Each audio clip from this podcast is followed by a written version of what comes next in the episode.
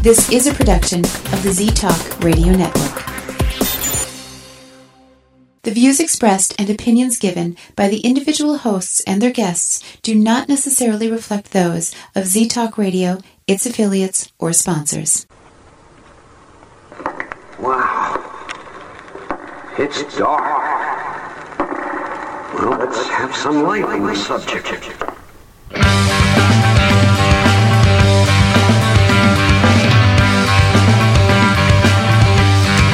Put on your critical thinking caps and please refrain from hugging. It's time for Dimland Radio with your host, Jim Dr. Dim Fitzsimmons.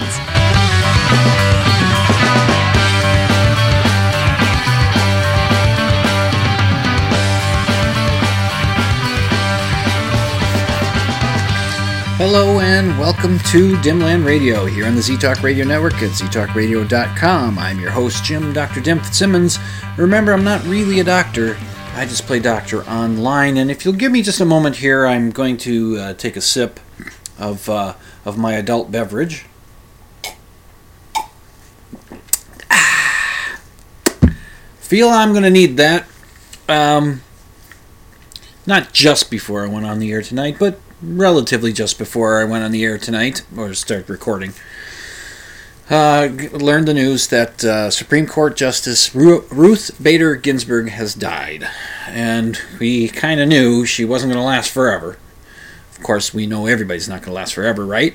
But we were hoping that she could get through this administration. And hopefully, we'll have a change of administration. You know, go over to the sane party instead of this party that decides to, you know, whatever. You know, the law and order party that's whatever. As long as it supports fearless leader. So it's kind of a sad moment. And it's a, you know, I have no doubt that the country will putter along as it normally does. But I'm telling you, I mean, you know, he's probably going to nominate, you know, Ann Coulter. You know, he's got to get a woman on the court, so, well, let's nominate Ann Coulter. She's a lawyer, right? She's good people. She's smart, right? And it's just going to be... And the Republicans are already saying, Mitch McConnell, the Senate Majority Leader, is already saying, oh, yeah, we're gonna rubber stamp whoever he gets right through. Boom, bam. We're gonna get that process done real quick. 4 years ago, when Antonin Scalia died, and President Obama wanted to, you know, and he did nominate a fellow named Merrick Garland, the Republicans said, "Oh no, we can't go forward with this. Oh, it's an election year. We're so close to another election. Oh, we can't do that. No, so close to another election. You know, it's 9 months away." You know, well, this time we're less than 2 months away. We're less than 50 days away from the election. Man, I know I said this a couple weeks ago that I have this sinking feeling that he's going to get reelected. I'm back and forth on that. I really am. The hearing fearless leader talking in front of his sycophants, saying that, you know, the only way the Democrats are going to win this election, the president, is if they rig the election. That seems to indicate to me that maybe his campaign people are seeing numbers that they don't like, and so they're trying to set up whatever legal action can be done. I mean, why would he be talking that way? I don't know. But so I wonder how the GOP is going to say, well, the Garland rule, well, that's only if the president's in their second term. And then the last year of the second term, you know, so close to the election, so close. You know,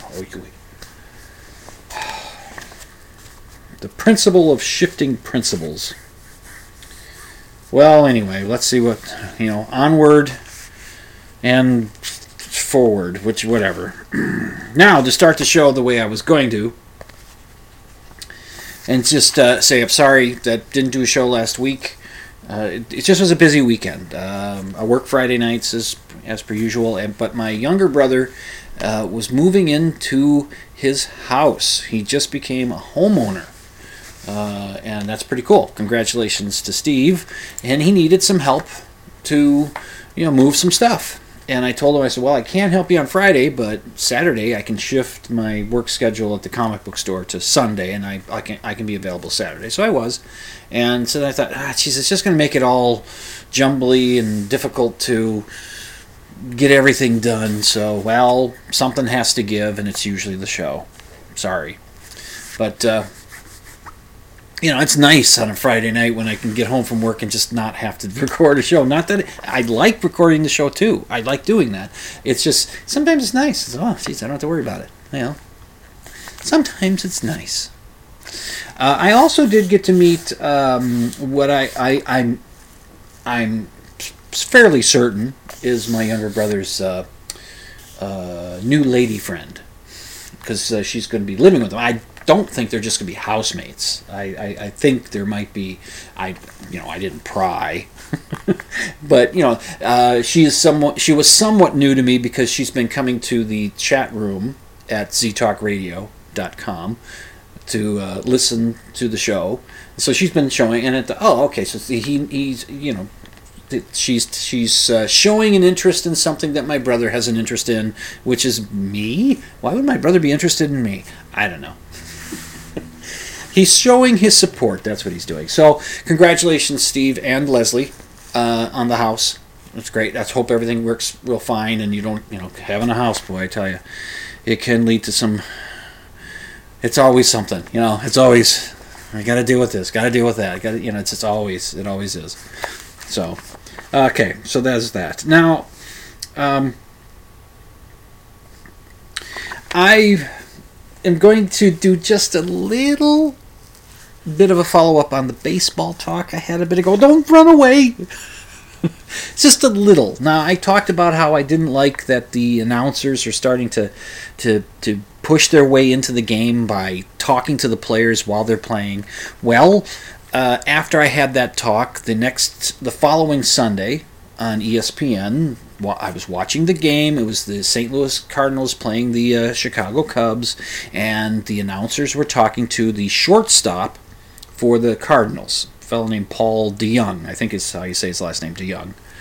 And now he's a shortstop, and that's a pretty busy position on the field. I mean, it can be.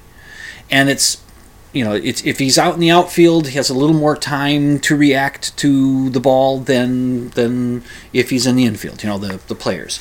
So a shortstop is in the infield. He's got to be on top of things, got to be paying attention to the game. And so he's talking to the two announcers. He's got the earpiece in, he's talking to them, and a ball gets hit in his direction. So he has to stop the conversation. He runs to get the ball. His earpiece comes out. He gets the ball, throws to first. The runner is safe by about half a step. And then we hear the microphone's still on, but his earpiece is gone. So we hear the player saying, my earpiece fell out. And the umpire finds it and gives it back to him. He puts it in and tells, sorry guys, my earpiece fell out. And they continue their conversation. But I was left thinking, if he was able to just concentrate on the game, if he didn't have a conversation going while he's working, multitasking. Because we're not good at multitasking. People think they are, but they're not. You're not good at multitasking. Your brain works on one thing at a time. And it shuts off real quick from the one thing to the next thing. Does it real quick. But it's there's still a lag. There's still a boom from one, boom to the other. If you multitask, you don't do either task or several tasks, you don't do them well. So here we have a player multitasking. He's talking to some people, and he's concentrating on the game. So now he stops his conversation, gets, he missed the throw. Well, he didn't miss the throw. He got it to first base, but he didn't get it there in time. Did the conversation and the earpiece falling out slow him down a second or two? I don't know. There's no way we can know for sure. But my prediction is that as this encroaches more and more into the game, and it becomes every game that they do this in, we're going to have some player screw up something, and he's going to blame talking to the announcers on his screw up. It's going to happen. So Okay, that's enough of that. But I am going to stay with baseball for just for a little bit. Now, this is a little different. The Minnesota Skeptics met up a couple weeks ago. We did our monthly Zoom meetup, which I really think we should do more often than just once a month. Since we're doing the Zoom thing, and I had suggested to Craig, he's one of the Minnesota Skeptic elders. I suggested to him, if we ever get back to actually meeting in person for our meetups, maybe we should do one of those once a month and then do a Zoom once a month. There are some skeptical organizations, I don't know if they're organizations the right word, but there's some skeptical groups that do it every week, do this online thing every week, drinking virtually and whatever they call it. So maybe it's something, but anyway. And so when we do the skeptics thing, part of what I do is I like to do, and I've been doing it for a few times now, is I have some show and tell, art projects I've worked on, something I might have, a comic book or something related to the skepticism, or maybe not, whatever. And I encourage other members of the Minnesota Skeptics to have some show and tell. Show us something, tell us something. It's fun because we, it's something. And it's I'm not going to bring all this stuff out to the restaurant that we meet at. I'm just I've got it right here. I'm in my room. What the heck? Why don't I show some stuff? So anyway, the last meetup that we were at, or Zoom meetup, I'm going to do this here for you as well. I'm going to make a confession. I do not know how to catch a baseball with a baseball glove. I do not know how to do that. I don't know if I've ever mentioned that on this show in the 10 plus years that I've been doing it, but I don't know how to do that. And I let that out in the Zoom conversation. And I have a couple of friends that are in the Minnesota Skeptics group. I mean, these are people that I've met through the Minnesota Skeptics, but a couple of them are people that I've engaged with outside of the Minnesota Skeptic stuff. A couple of them, and one of them felt that, oh my goodness, I've got to explore this, and he found it so hard to believe that such a baseball fan would not know how to catch a baseball with a glove. And I said, I never learned how. You have to learn how to do it. Just like you have to learn how to catch with a bare hand, you have to learn how to catch with a glove. It's different than catching with a bare hand. It's different. The glove makes your hand bigger, and the way the modern gloves are, some players, especially outfielders, their gloves are, it's almost like having a basket at the end of your hand, of your arm, that a flexible basket. And so the catching part of your hand becomes somewhat outside of your hand, between your thumb and your first finger, that little area there. There's a web there, and part of that meaty part of the hand in between is in that catch zone in the glove. Whereas your hand, when you're catching with the bare hand, it's that upper part of the palm, just at the bottom of the fingers, and those parts, those lower parts of the fingers. That's what if you catch it right in the palm or at the heel of your hand, it'll bounce out. You need to catch it in there, and it's just, with the glove, same thing. If it's more into the palm or the ball of the hand, it's gonna bounce out, right? So you have to essentially learn to catch a ball outside of your hand, because your hand is bigger now, and if you don't learn how to do it, it's not going to be easy. Now, I could probably learn how to do it, but boy, I tell you, I got so much crap for it.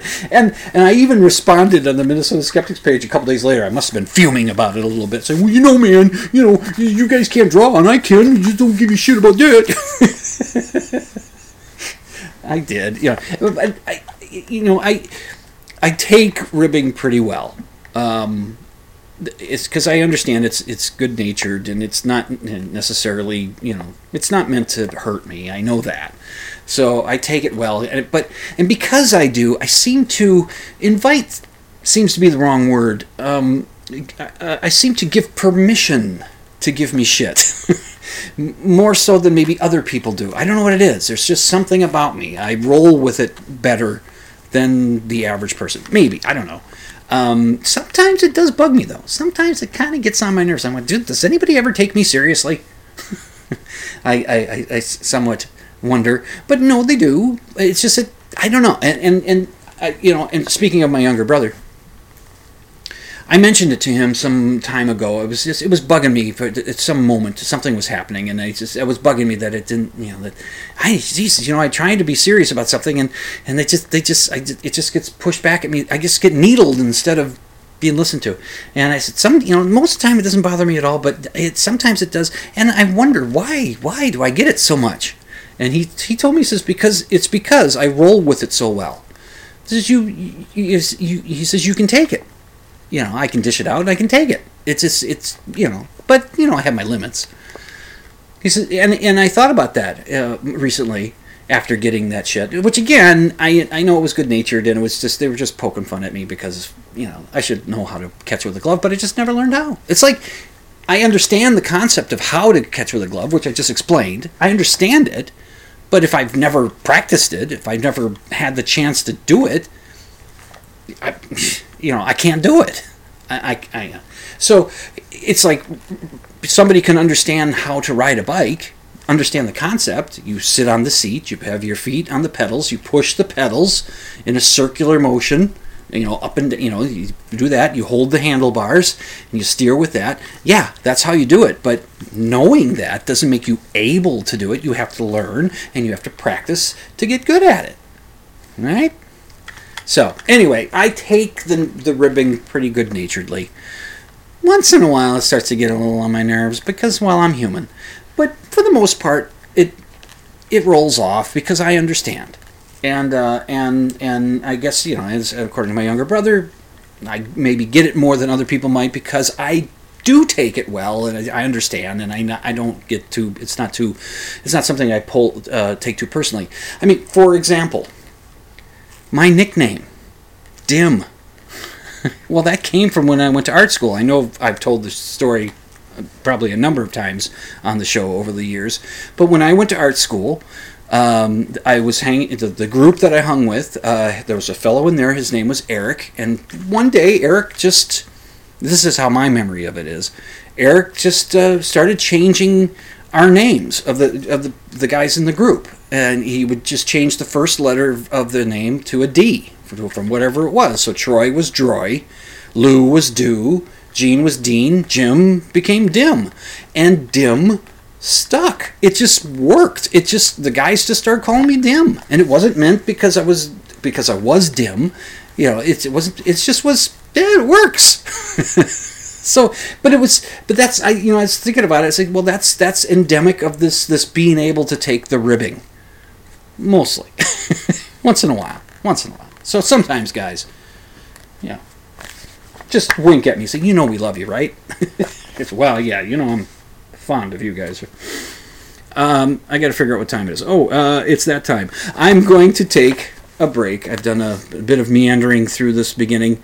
But what the hell, What the hell? So you're listening to Dimland Radio on the Z-Talk Radio Network at ztalkradio.com. I'm your host, Jim Dr. Dim Fitzsimmons. I shall return after this break.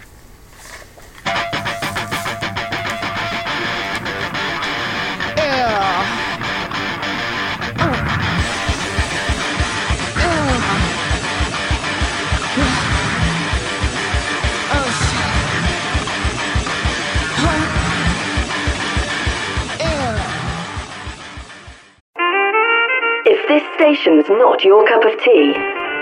Then drink coffee! Coffee! Coffee! Coffee! Coffee! Coffee! Coffee! Drink coffee! 100% news. 100% information. 100% guarantee. But you might say that.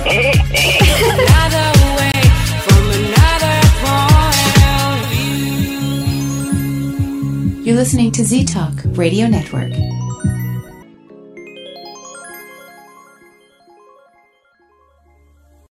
Do you believe in ghosts? Do you think Bigfoot is real? Do you suspect that your neighbor is really Valtor, leader of the lizard people of Bendar 3? Well, Dr. Dim doesn't, and he'll tell you why when you tune in to Dimland Radio Saturday nights, 11 Central, midnight Eastern on Z-Talk Radio Network. It's an hour of science promotion, pop culture rants, personal observation, and of course, skepticism.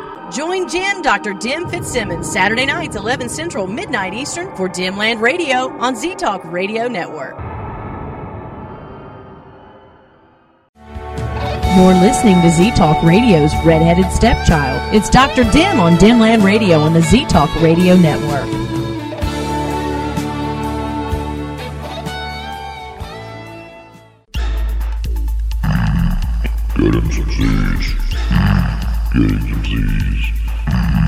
Getting some Z's. Wake up. Listen to Z-Talk Radio. On ztalkradio.com.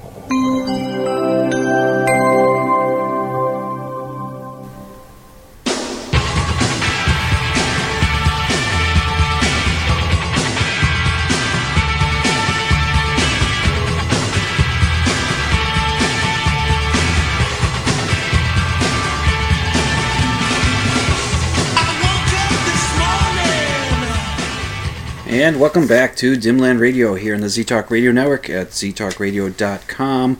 I am your host, Jim Dr. Dim, constantly being ridden for whatever reason, Fitzsimmons.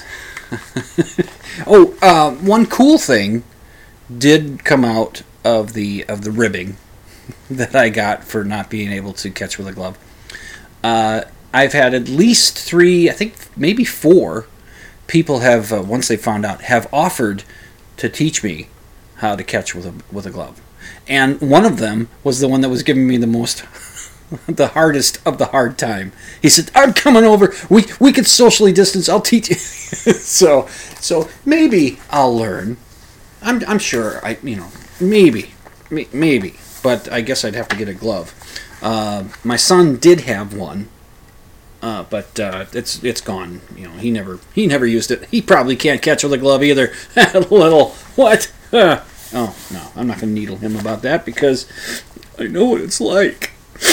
I have feelings. Anyways, so that's a cool thing that at least three, maybe even four people have said that they're willing to teach me how to catch with a glove, or at least help me practice.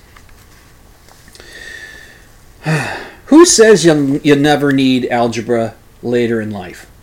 Come on, who says that? I saw a cartoon with a fellow on his deathbed. He's an old guy, and he's saying, I made it through my life without ever having to use algebra. Something like that. Just before, it was probably his dying words. I needed it recently. Now, I used to be good at algebra in school. But that was like 400 years ago, so I've forgotten a lot of the algebra stuff. But I used to be good at it. And I could probably have, if I sat and thought about it and figured out, I might have been able to figure out how to do this, maybe with the use of the internets, who knows. But I did use the internets, I used the Facebook, but I put it out there to the brain trust on the intertubes. I said, okay, I need to figure out how to take something from 1/12 scale and get it up to 1/8 scale, go from 1/12 to 1/8. Well, how do I do that? What do I have to do? I put that out to the internet on the Facebook. Somebody's going to know the math. Somebody's going to be able to give me that answer. And somebody did. Actually, more than one somebody. But the first person who said it, and, you guys aren't going to be as floored by this as I was. Not that I was terribly floored, but I thought that was pretty cool, was Mick West. Mick West was the first person. He's a Facebook friend. I don't think we've really, had any conversation with each other. I think we maybe have commented on the same posts, or he's commented or liked something I posted. I've commented or liked something he's posted. But we've never really interacted with each other through the Facebook, but we're just, you know, we're Facebook friends. Yeah, that kind of Facebook friend. But Mick West is one of these guys that's a bit, you know, higher up in the skepticism world, movement, whatever you want to call it. He's kind of a big deal. Not a real big deal, but kind of a big deal. He's written a book called Escaping the Rabbit Hole. He's also he also does a podcast called Tales from the Rabbit Hole. You may recall that I play an ad in the ad breaks that for his podcast. He's a science guy. He was a computer programmer, software programmer, or something like that. Or software developer, or something, where he came up with some game for somebody called Tony Hawk. I think he's a skateboarder or something. Anyway, so he's done that, and he's retired from that. Probably made a ton of money, I'm guessing. He's kind of a young guy to be retired, but you know, and he seems like he's a pretty decent guy. But he's got this website called metabunk.org, where he skeptically examines claims and puts up his findings on stuff, especially like video images. He's got a particular expertise in them and picking them, you know, apart or explaining what we're probably seeing. All those declassified military videos of UFOs taken from the Air Force or whatever. That just recently, you know, a couple of years ago, some of them started coming out, and then they were officially declassified within this last year or so. He's gone through and explained, this is what we're seeing, this is likely what's happening. It's really cool. So he's the first guy to give an answer. And the answer is, you multiply whatever the 1/12 number is by 1.5, and that brings it up to 1/8. You know, so why did I need that? Well, I have I finally finished a model kit that I had started, about 15 years ago. It sat on my desk, on my drawing table, in my room for that much time. I had purchased the model, you know, well, it had been issued in 2003, and I purchased this, obviously, sometime shortly after that. Started working on it, got a long way through it, but then it got set aside, and life happened, and 15 years later, when I was at the last Skeptics meetup, I was sitting at that drawing table, and I was looking at the model, and I thought, you know, damn it, I'm going to finish this. So when I had an evening off, I sat down, and I put like 4 hours in and it got it done. And what it is, it's a model of the Incredible Hulk. Yes, I'm a nerd. And it is a reissue of a model that was first issued in 1966. I didn't have that one, but it was reissued again in 1974. Now, I did have that one when I was a kid. And that particular kit came with a comic book, a mini comic book that would that had within the comic book, it would have the instructions on how to build the model kit, but it would also have a comic book story of the Hulk battling some bad guys, and there would be a splash page, and a splash page is what is called it's called in the comic book biz. It's a full page of art. There's just one panel, full page. They call that a splash page. So there's a splash page included in this mini comic book that is meant to be, you know, set up behind your model kit to be a backdrop for it. So the Hulk isn't drawn onto the page. All the bad guys are shooting at him and chasing him, but the Hulk is standing in front. You know, he's not drawn in. Your model stands in for him.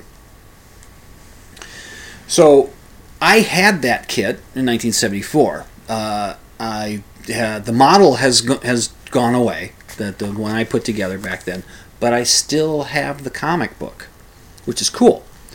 So what I did when I was first putting this model kit together 15 years ago was I made a color copy of the splash page, and I mounted it to a little board, and I was going to set that behind the model when I put it on display so it would have the backdrop for it. I got it all kind of worked out. And so I 15 years later, I finished the model, I get it all put together, I put the thing behind it, and I thought, huh, the little backdrop seems to be completely hidden by the model.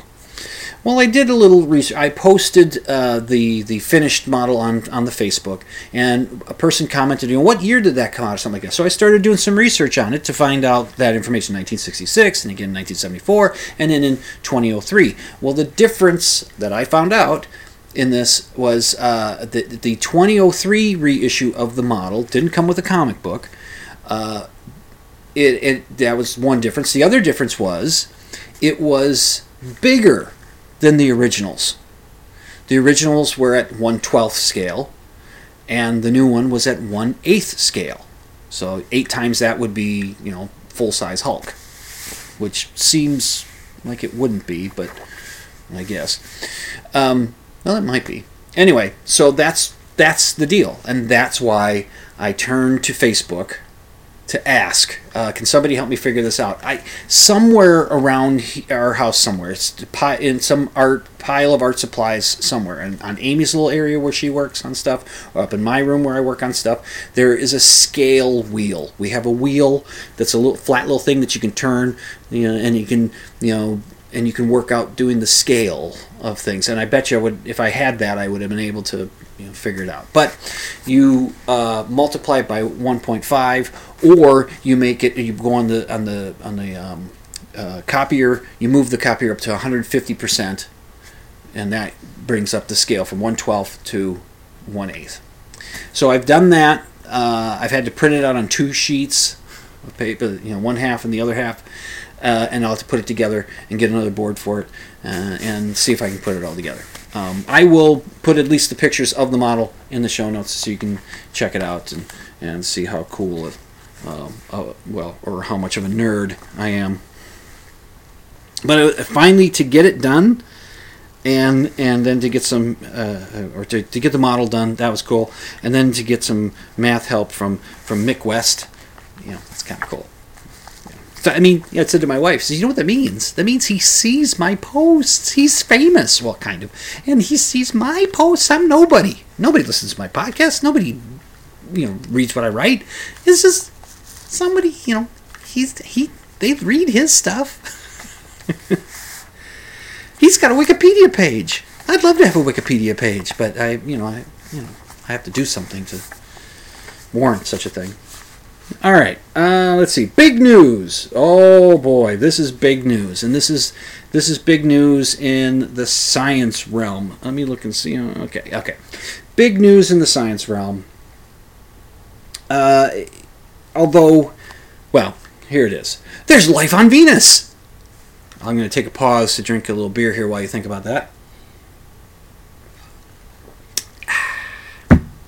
Okay, maybe. All right, the headlines seem to indicate that scientists have found life on Venus, or people run away thinking that's what they found. Well, no. What they found was a chemical called phosphine. They found that in the atmosphere of the planet Venus. You know, Venus. You know, on the surface of Venus, it's really super hot, like 900 degrees or something like that. It's really super hot. But up in the atmosphere, there's an area where it's you know, very mild as far as the temperature goes. There's sulfuric acid all over the place, so it's still not very hospitable to life as we know it. But it's at least not super hot. And 2 telescopes, one in Hawaii, one in Chile, have found this chemical. And called phosphine, pH 3, and phosphine is something that can be made through industrial processes, but it's also something that can be made biologically, a byproduct of some biological organism, a microbe of some sort that, you know, it eats whatever it eats, and it craps out phosphine, or it breathes out phosphine, or, you know, it's that's one of the things that comes out. That's they're you know so it's they're thinking you know it's possible. Certainly there's no industrial stuff going on Venus. Obviously it's an agrarian society. Now there's not that kind of life up there. But if it is this phosphine is generated through microbes in the atmosphere, that would mean there's life on Venus, which we would have life on another planet, extraterrestrial life. You know, we would finally have, if confirmed, we would finally have a second data point of a planet with of life in the universe. We'd have a second one. Right now, we only have one. That's Earth. That's it. That's all we know about in the universe. But then we'd have two, if it turns out Venus has life on it. If it turns out that the phosphine is created by that life. The scientists that they had tested other possibilities of how phosphine could have been generated through lightning or through volcanic activity, and some other non-biological methods, and they didn't seem to find that was it. But they still saying, and this is a quote from the scientists that. That published this paper or put this news out. They emphasized that the detection of PH3 or phosphine is not robust evidence for life, only for anomalous and unexplained chemistry. So they're not sure at this point, and the way that they will be able to be sure is if we send some probes to Venus, at least one, I imagine. But send some probes to Venus to drop into the atmosphere and take some samples of what's in the atmosphere and send that information back to Earth. And if they find the microbe that's creating us, then they'll have confirmation. It may be some other process that's causing this. There have been other times when they thought, did we find life on Mars? And then thought maybe, this could be life on Mars, but now in general the science is saying it probably isn't, was misread, although I was reading an article, which I'll link to on the show notes page. Go to dimland.com, click on the show notes, and you'll find the article. It's a CNET article by Eric Mack and Jackson Ryan. And they say in there that the scientists that thought they had discovered life on Mars still think they're right, but the science doesn't seem to be confirming that after all this time. So, who knows? Let's see. Am I going to take my next break? I'm just checking the time. Give me a moment. Yeah, what the hell. I'm going to take my next break.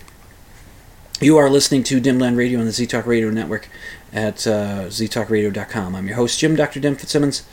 I'll be back.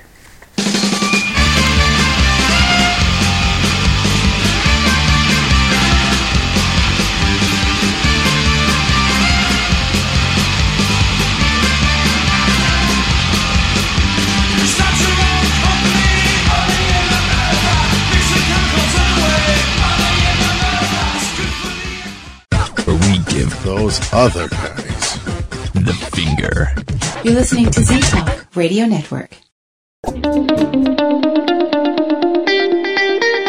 I'm Mick West. In my podcast, Tales from the Rabbit Hole, I have extended conversations with people who have been involved in conspiracy culture. I do this for a couple of reasons. Firstly, because it's really interesting. These people have great stories about how they fell down the conspiracy theory rabbit hole, what they did down there, and what it was that helped them out. Sometimes I also talk to people who investigate conspiracy theories, and they have equally fascinating stories from the other side. Secondly, I want to understand how best to prevent the spread of conspiracy theories and misinformation, which is an increasing problem in a time when alternative media is exploding. The best way to do this is to communicate effectively with the people involved, and the best way to do that is with a nice long chat. Check it out, Tales from the Rabbit Hole, tftrh.com.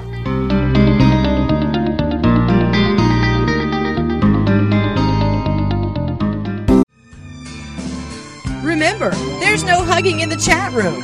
You're listening to Dimland Radio on Z-Talk Radio Network.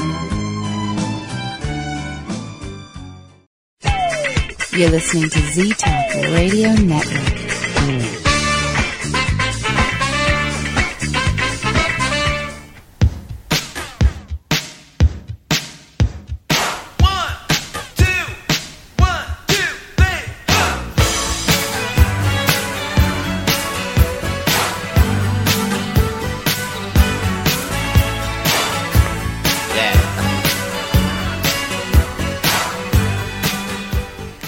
and welcome back to Dimland Radio here in the Z-Talk Radio Network at ztalkradio.com. I'm your host, Jim Dr. Dim Fitzsimmons.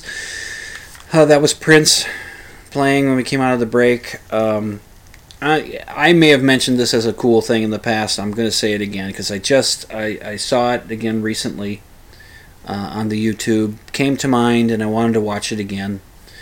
I think I might have been watching some other YouTube video that mentioned it. Oh yeah, I think that's what it was. It was a one of those biographics, the series on YouTube that might not get all their facts right. I think I talked about the Stan Lee biographics that they did, and I was finding a lot of errors in it, but because I happen to know some stuff about Stan Lee, and I was like, no, that's not right. No, that's not right. No, you didn't get that right. And why are you playing your interstitial music? Why are you playing the Superman theme? What does Superman have to do with Stan Lee? Huh? Anyway. But this other biographics I was watching was about Prince. And they, the Simon Whistler, who's the host of these, we brought up the appearance that Prince made as a tribute to George Harrison, and I think it was either Rock and Roll Hall of Fame thing or just a straight up tribute to George Harrison. I can't remember which. And a super group was formed on stage. You know, there was Tom Petty, Jeff Lynne, and Steve Winwood were on stage. Donnie. Harrison, George's son, was on stage playing guitar, just standing in the back, looking a lot like his father, and they were singing or performing the song "While My Guitar Gently Weeps," and Prince comes out and does a 2-minute solo on there that just kills. It just kills. It's if anybody thought that, well, he's a good guitarist, no, he's a brilliant guitarist. Just he was, and so that brought it to mind, and I thought, well, I'm going to watch this thing again.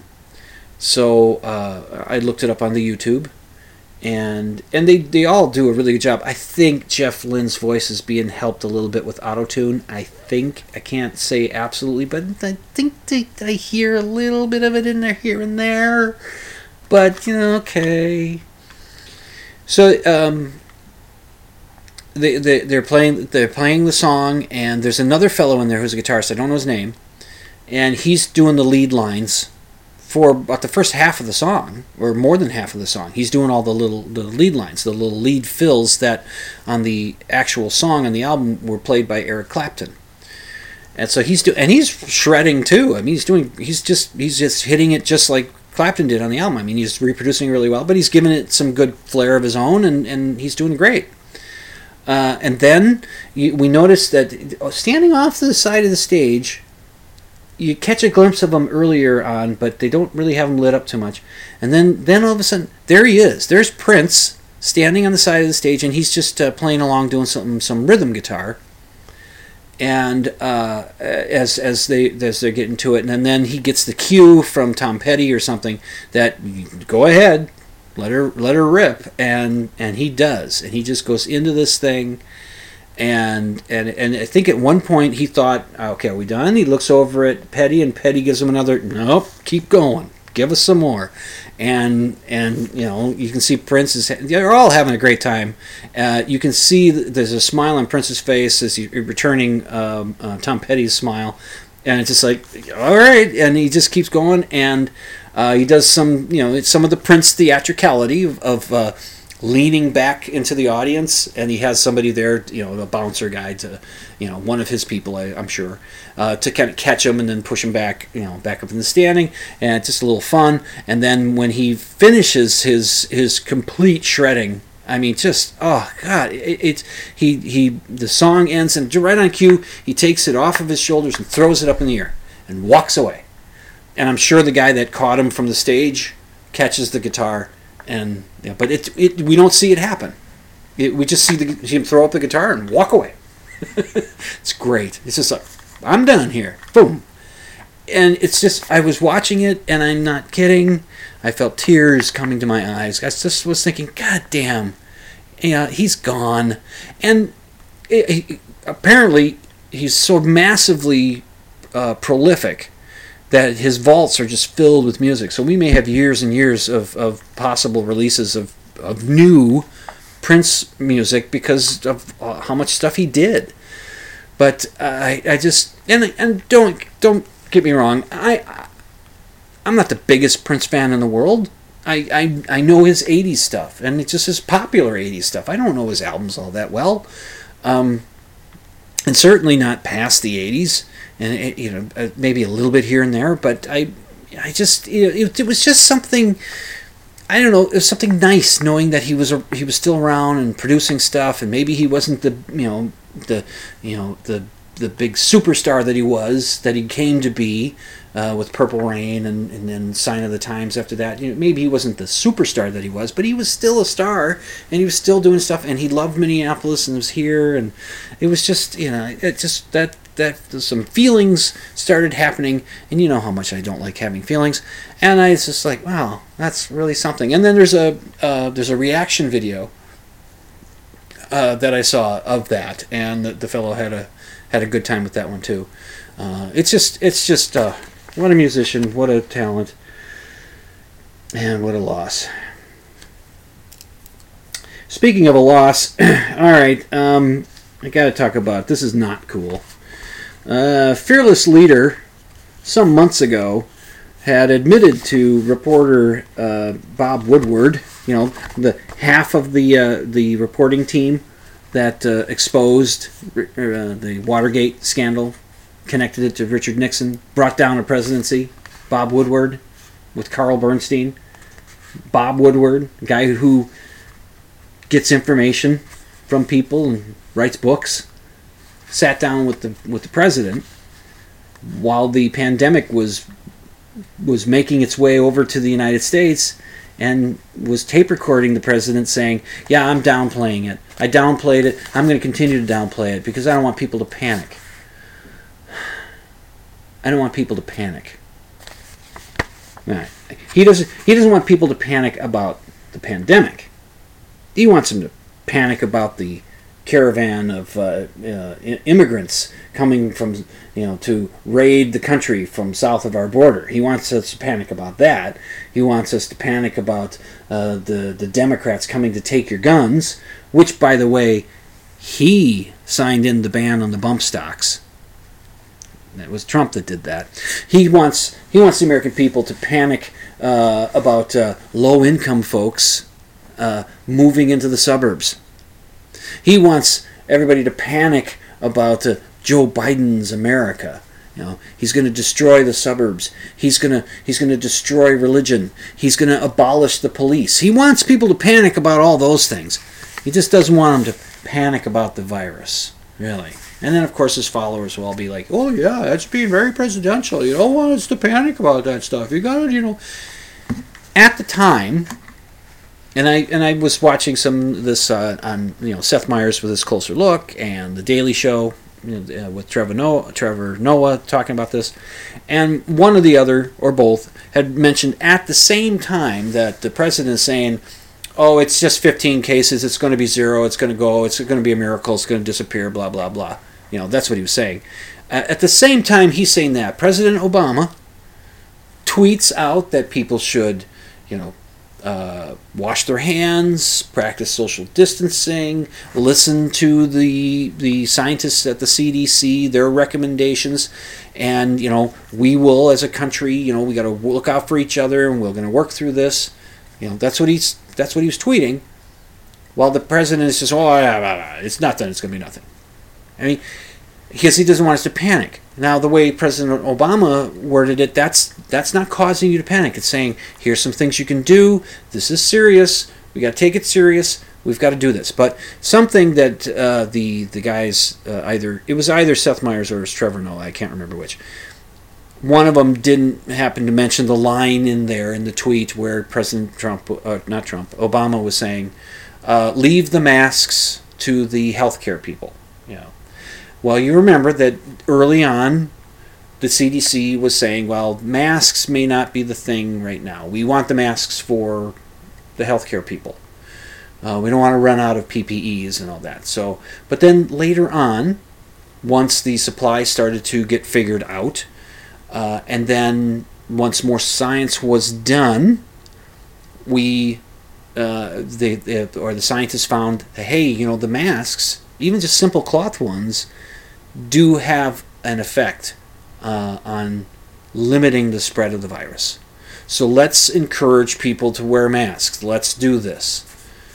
But, you know, fearless leader, he still. I still don't get why these people, his supporters, just are so opposed to masks. They're just, it's like, I don't get it. You know, some of them are veterans.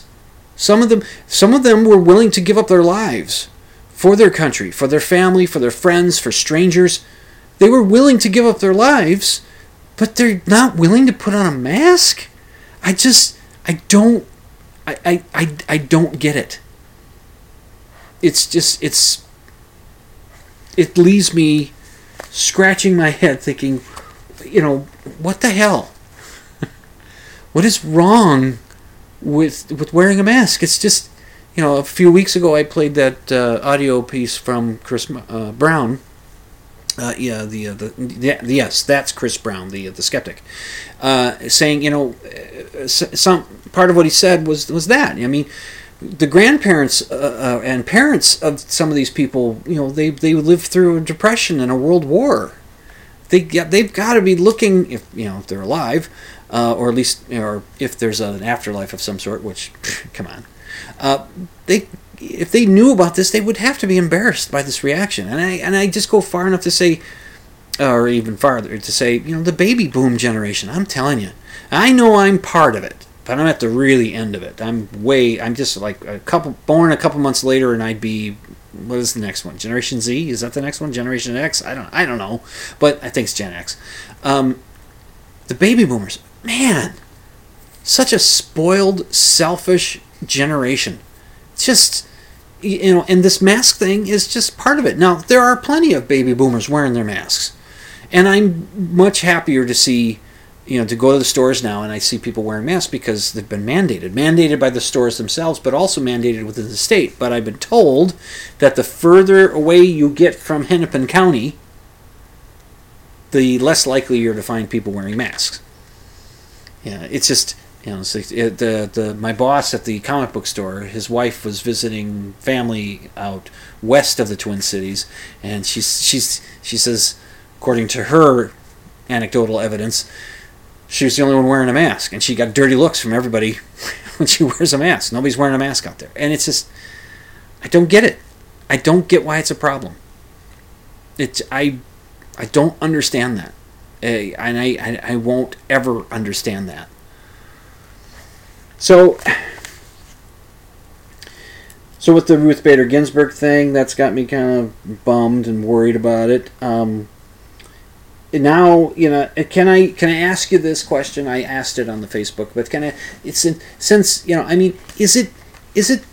do we have enough time to impeach him again?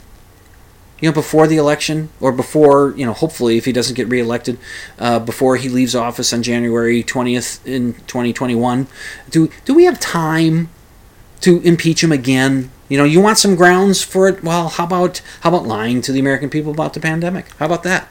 How about his downplaying? How about that? How about, you know, the deaths of coming up on 200,000 people? Huh? How about that? We could. You know, maybe. Well, is that not enough? Well, then, how about, let's see, how about campaigning on the White House grounds? You know, to be fair, it wasn't the entire Republican National Convention that was held on the White House grounds, but parts of it was. And his acceptance speech was right out there on the grounds of the White House. I don't think that's supposed to be done. I think that's illegal. I think that's a violation of campaign laws. And no, he just does it, gets away with it. I wonder what the hell are you Democrats doing. But I just, anyway. How about that? How about that? How about we add that to his lying about the pandemic? And then if that's not enough, let's add encouraging his supporters to test the system and vote twice. That's illegal. Voting twice is illegal. Oh, yeah, his supporters say, oh, he was joking. He wasn't serious. He was joking. Okay, well, there are going to be supporters of Trump's that are going to try to test the system. And they're going to get caught, and they're going to get in trouble. And fearless leader will just go, we'll just shrug. Eh, I don't care.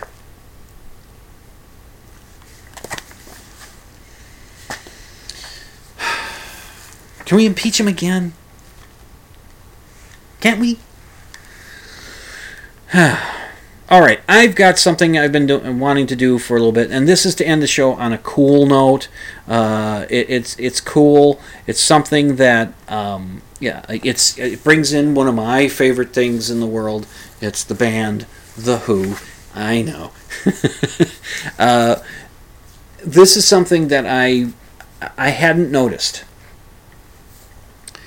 My favorite album by The Who is the album Quadrophenia. It came out in 1973. It's an album that is completely written by Pete Townshend. There's, all the other albums prior to that and after that, while John Entwistle was still alive, John would contribute at least one or two songs each album. Sometimes he would do the lead vocals, sometimes Roger would do the lead vocals, but they would be John's songs. But Quadrophenia was all Pete's. It was his project. Everything, musically was his. He brought in his demos, and the band did what they do with them. And we got this brilliant, brilliant double album about a kid named Jimmy, who's a mod, which is some cultural kids thing in the UK back in the 60s, where sharp-dressed kids popping a lot of amphetamine pills and riding scooters and listening to The Who.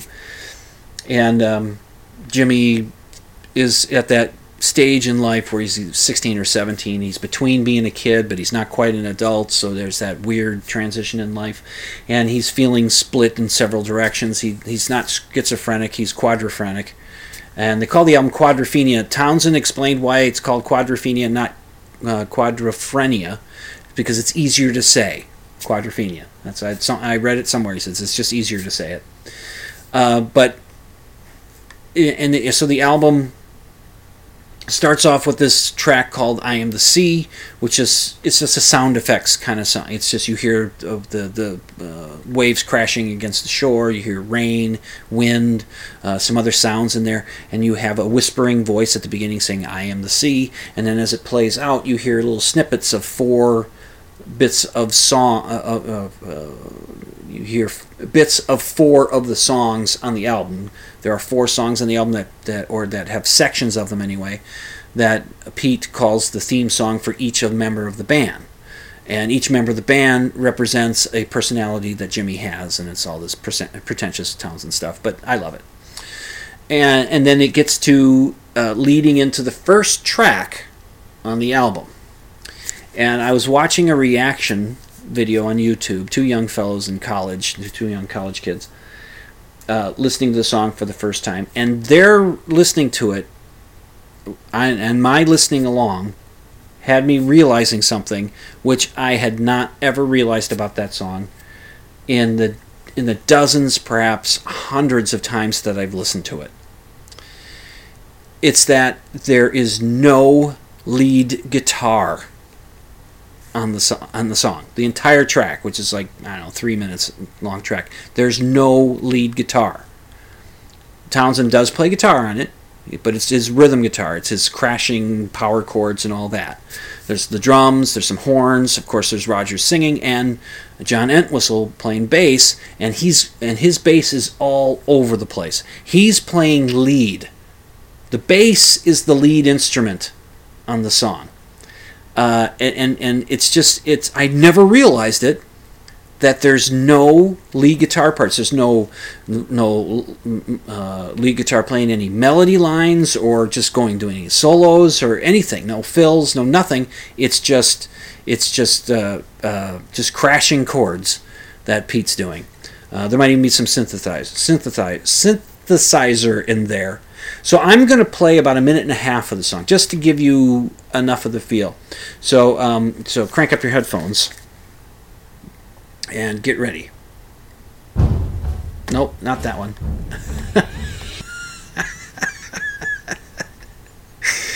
Oh, such a build-up. And then I hit the wrong button. All right. Now, get ready. Here we go. Okay, so give this a listen. Crank it up if you like. It's going to be pretty good. Here we go.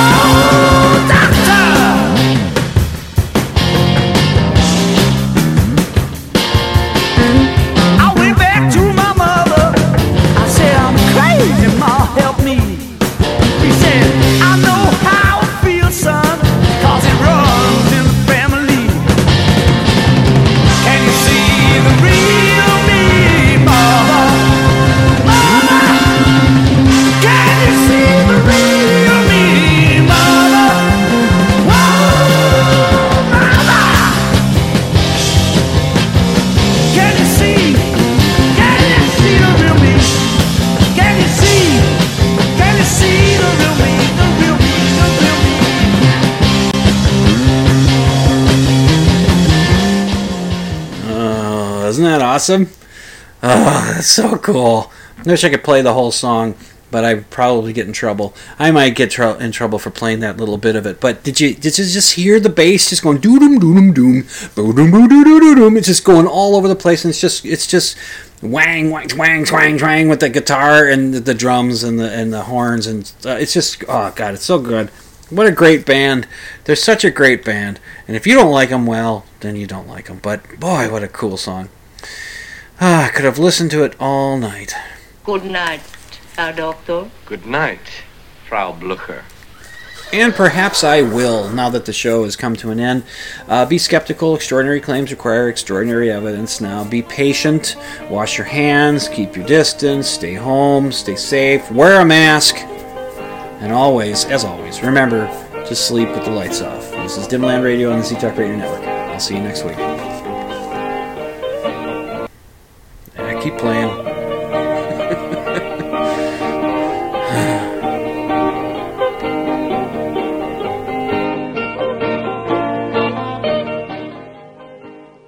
can check out my show notes at dimland.com. Just click on the blog option, and you can email your questions and comments to drdim@dimland.com. That's drdim@dimland.com. And the opening theme song, Ram, is by Theolius and is used with permission.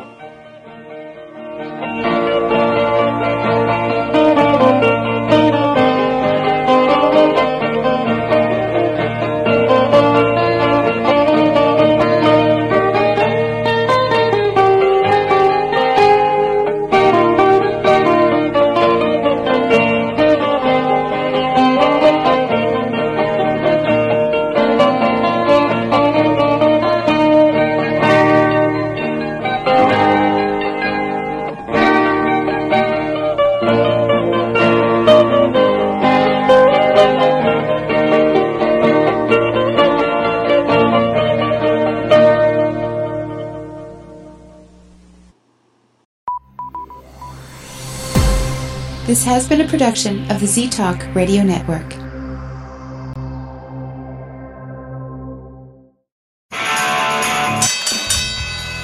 And now, a message to our competitors. Thanks for tuning us in. What did you think of tonight's installment of Dimland Radio? Wow. Well, I'm going to hell. Good night.